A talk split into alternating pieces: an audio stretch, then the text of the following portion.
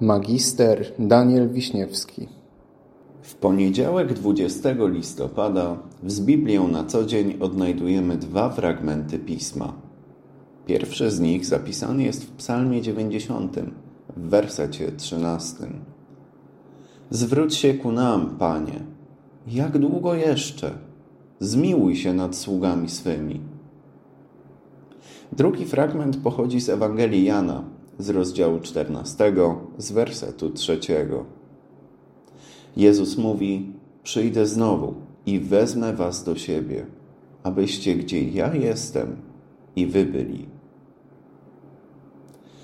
Niecierpliwość. Zjawisko bardzo powszechne. Można powiedzieć, że mierzymy się z nim całe życie. Jako dzieci jesteśmy niecierpliwi, by być już dorośli. Potem jesteśmy niecierpliwi na koniec szkoły, koniec zmiany w pracy.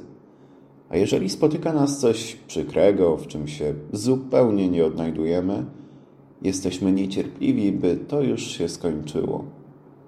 Nie inaczej było z narodem wybranym. W nim też ludzie byli niecierpliwi na wiele rzeczy.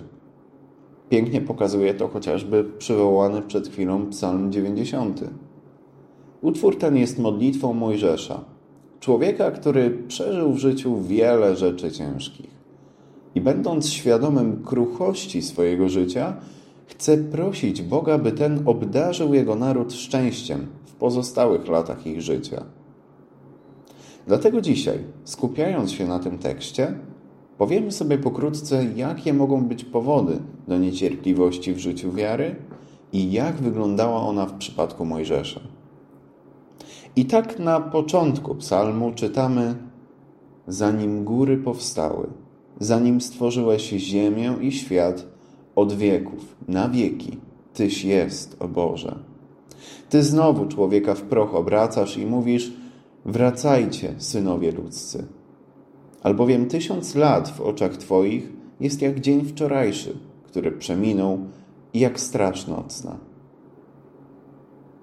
Mojżesz zaczyna swoją modlitwę od ważnego twierdzenia, które jest jednocześnie podstawą całej myśli zawartej w tym tekście, a mianowicie ponad tym wszystkim, co widzialne i fizyczne, doświadczalne, jest też coś więcej, ktoś więcej. Bóg, od którego cała rzeczywistość bierze swój początek, który stworzył przed wiekami wszystko to, co nas otacza i nadaje temu sens. To jest Stwórca, który może życie zarówno dawać, jak i je odbierać. I dalej czytamy: wartko porywasz ich. Są jak sen poranny, jak trawa, która znika. Rano kwitnie i rośnie, pod wieczór więdnie i usycha. Tak i my giniemy od gniewu Twego, a srogością Twoją jesteśmy przerażeni. W obliczu tak wielkiego Boga pojawia się człowiek, mały, kruchy, bezbronny, żyjący w świecie, który On zbudował, oddychający powietrzem, które On dał. Innymi słowy, całkowicie zdany na łaskę swojego Stwórcy. Takie położenie powinno przywoływać do pokory. Jednak nie zawsze się tak dzieje. Mojżesz mówi, że człowiek pomimo tego dalej podejmuje złe decyzje.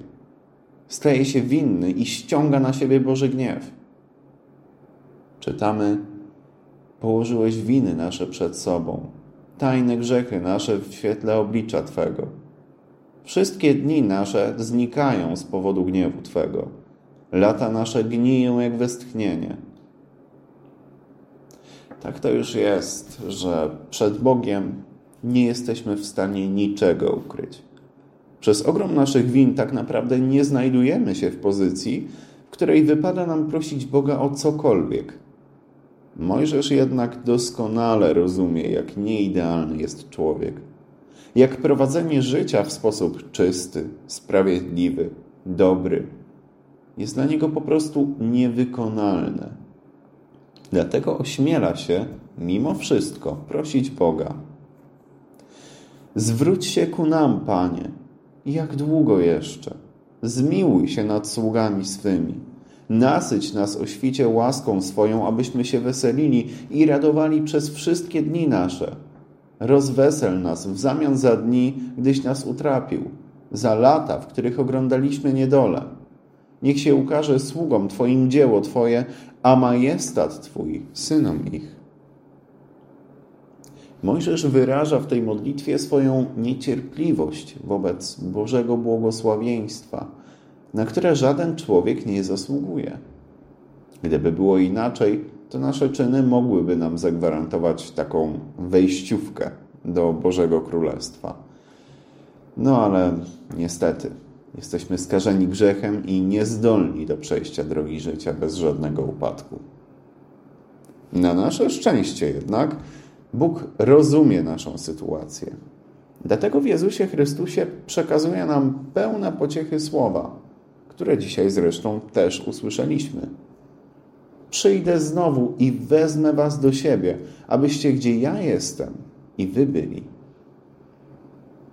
Dlatego, jeżeli tylko złapiemy się Jego ręki, będziemy zbawieni pomimo naszych niedoskonałości.